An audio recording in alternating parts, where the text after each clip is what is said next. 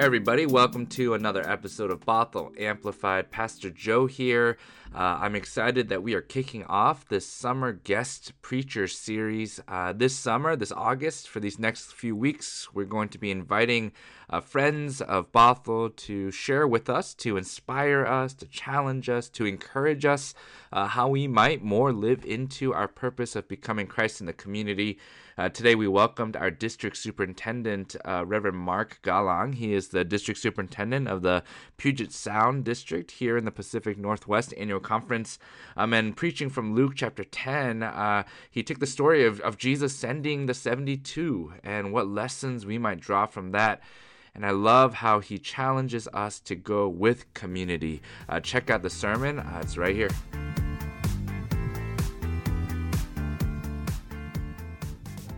Friends, good morning. Good morning, church.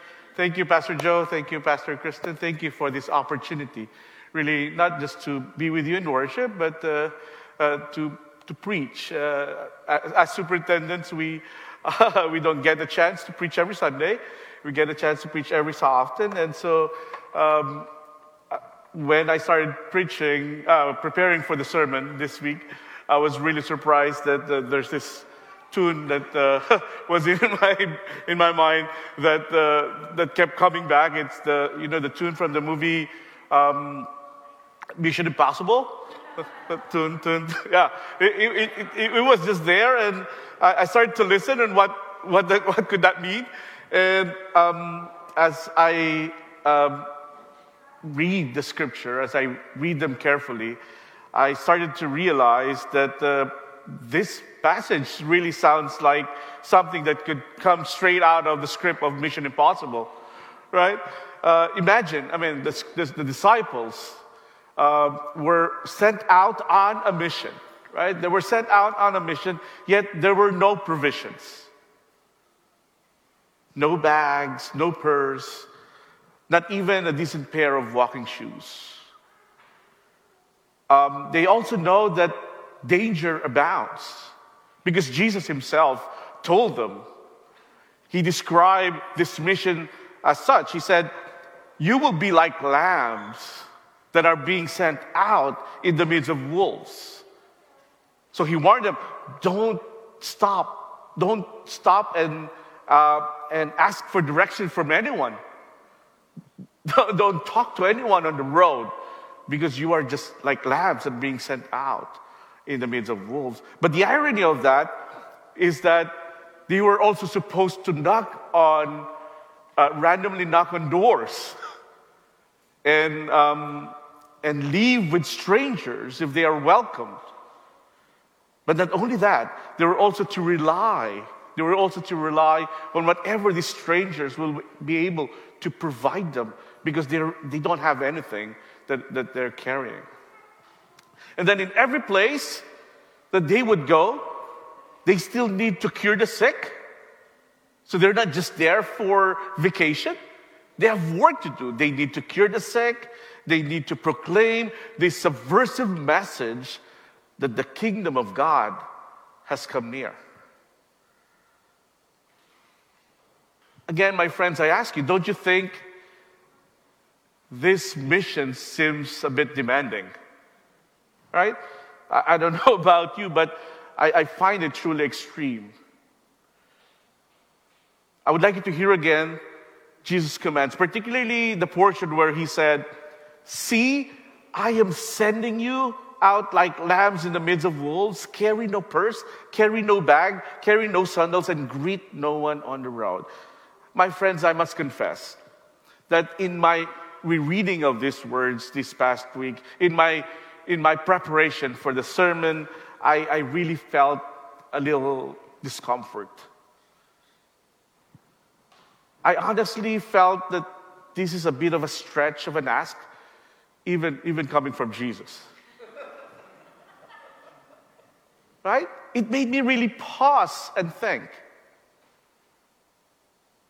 And then I realized that maybe that's exactly Jesus' point. That discipleship should really make us pause and think. The discipleship was never meant to make us only comfortable. So if you are feeling or not feeling any discomfort in your journey of faith, I encourage you to stop for a moment now and listen carefully to what Jesus is really asking of you.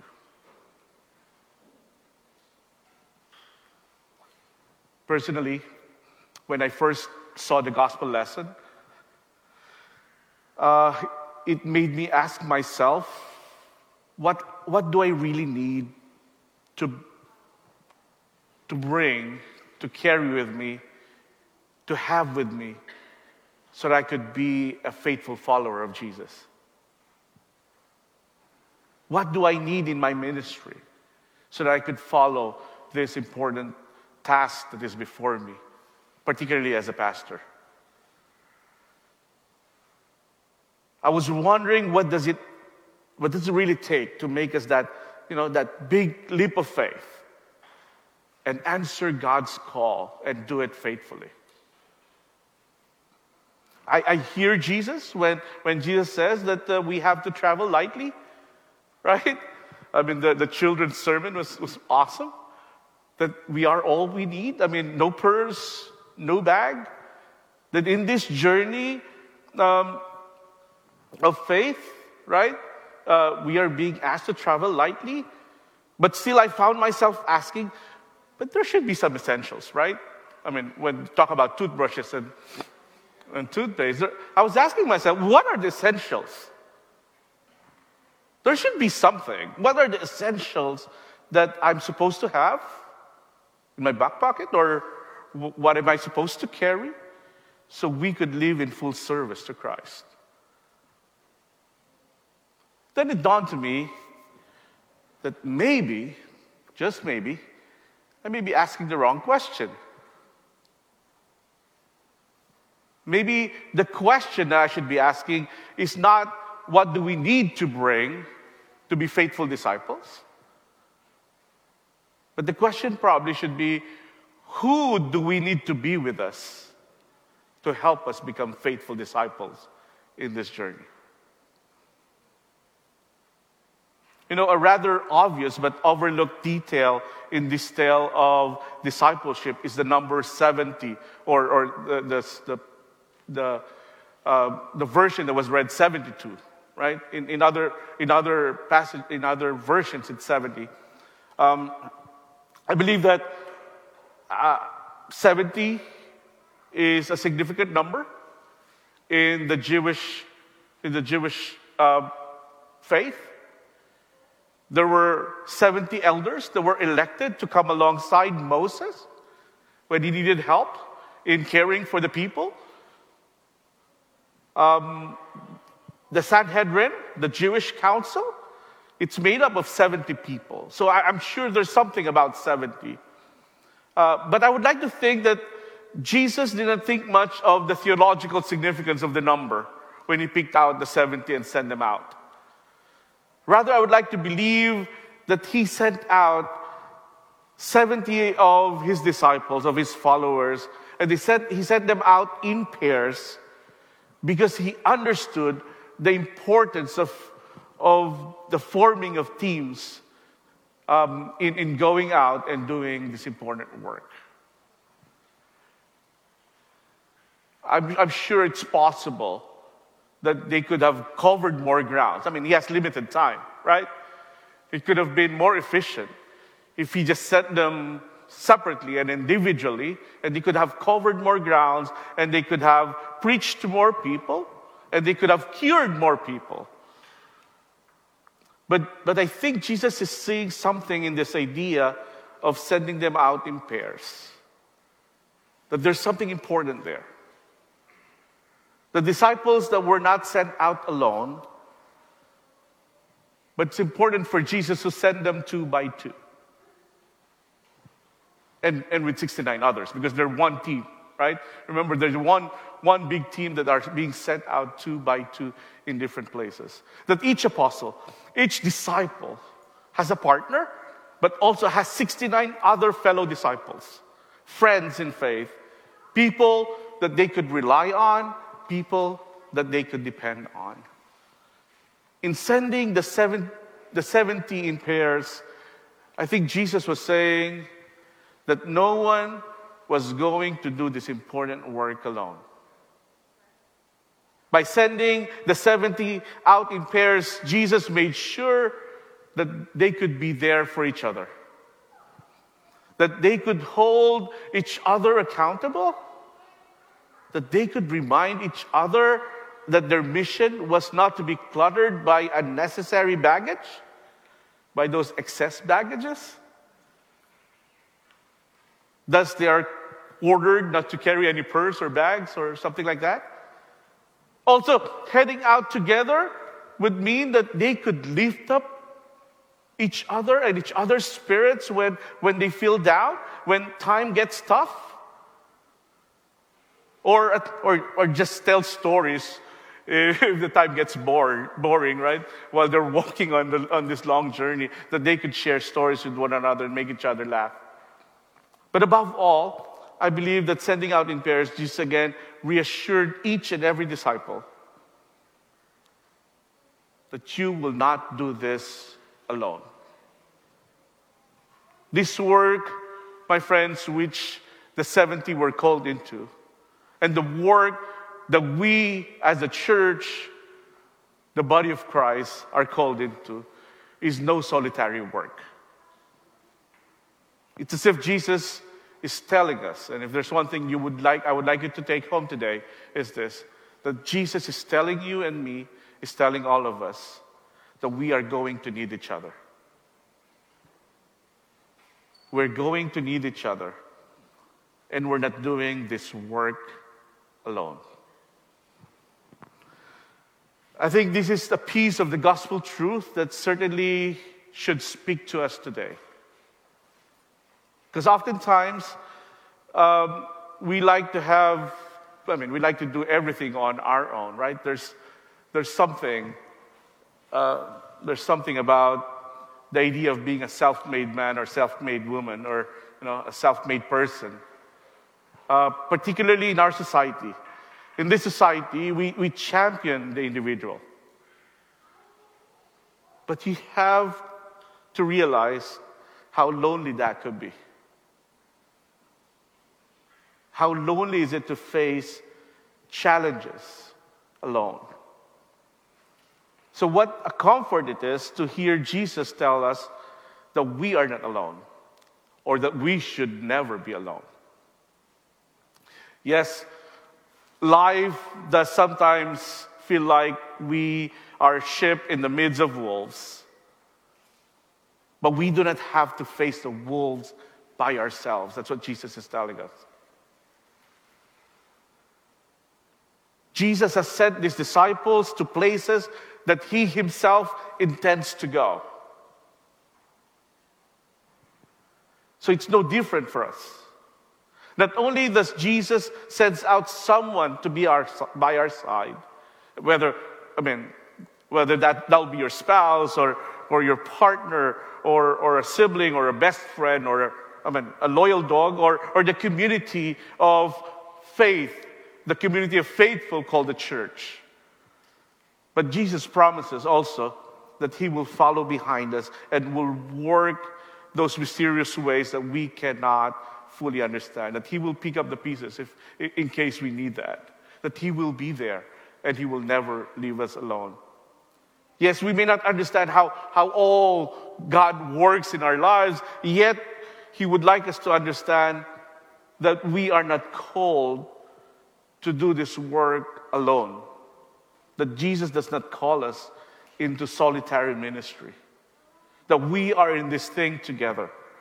That we need each other for the work of bringing out the kingdom of God on earth as it is in heaven. Again, and I will say it again, it's no solitary work. It must be shared. This is not a clergy thing. Oftentimes when we think about church, that's the pastor's work. This is not a clergy thing. And for pastors, I think we have to remember this is also not just a lay thing. But church work is an everybody thing. It's an everyone thing. That we are partners in this work. And we are partners with each other as we are partners with God. And I think this is what we proclaim whenever we receive this holy sacrament. This is more than just a piece of bread. This is more than just a cup of juice.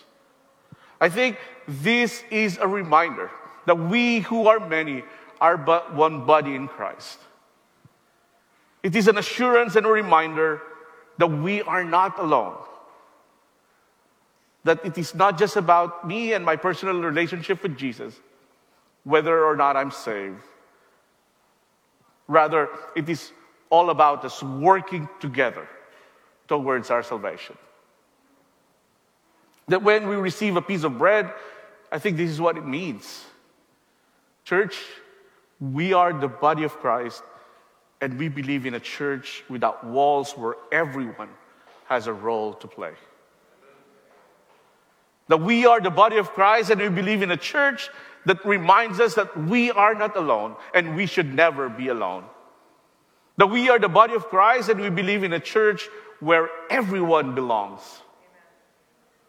That we are the body of Christ, and we believe in a church that is composed of you and me and many others. We believe because that's what the church is all about. That's what the church is called to be. Jesus is calling us, as he called the 70, to join together, to proclaim together. I think the operative word is together. To join together, to work together, to proclaim together the good news of God's kingdom, to walk and work with each other, to be a team. You, me, us, with God. We are in this together, brothers and sisters, siblings in Christ. We just need to remember what is actually necessary to carry out this mission that seems to be impossible. And what we just need is the love of God, the name of Jesus, and each other. Yes, together we can. You and me. Because, my friends, this is how we become Christ in our communities. Amen. All right, so that was our first sermon. Special thanks to Reverend Mark Galang, our district superintendent, for coming and bringing the word this week. At Bothell, we challenged our community to check in on one another. Reverend Mark, he talks about how important it is that we push against the societal norms of doing things on our own, and that we do it with one another and with the community, with the team that we're surrounded with. And so what better way to start than to check in and to connect. And so we hope you might do the same. Connect with somebody in your circles, in your faith group, in your community group, and encourage them, inspire them, check in with them and ask how things are going. And perhaps we can do this thing called life together. Have a wonderful, wonderful week, and we will talk to you next week.